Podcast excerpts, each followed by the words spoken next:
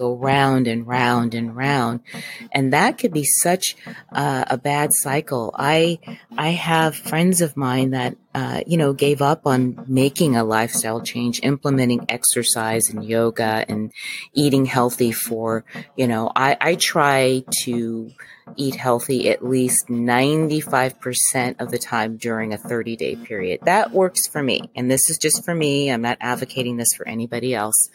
And um, if I so choose, uh, then I can have something, you know, that uh, is not on the plan. And I can tell you, uh, that's if I get to that point and I want something. And a lot of times I don't because I've implemented a lifestyle change.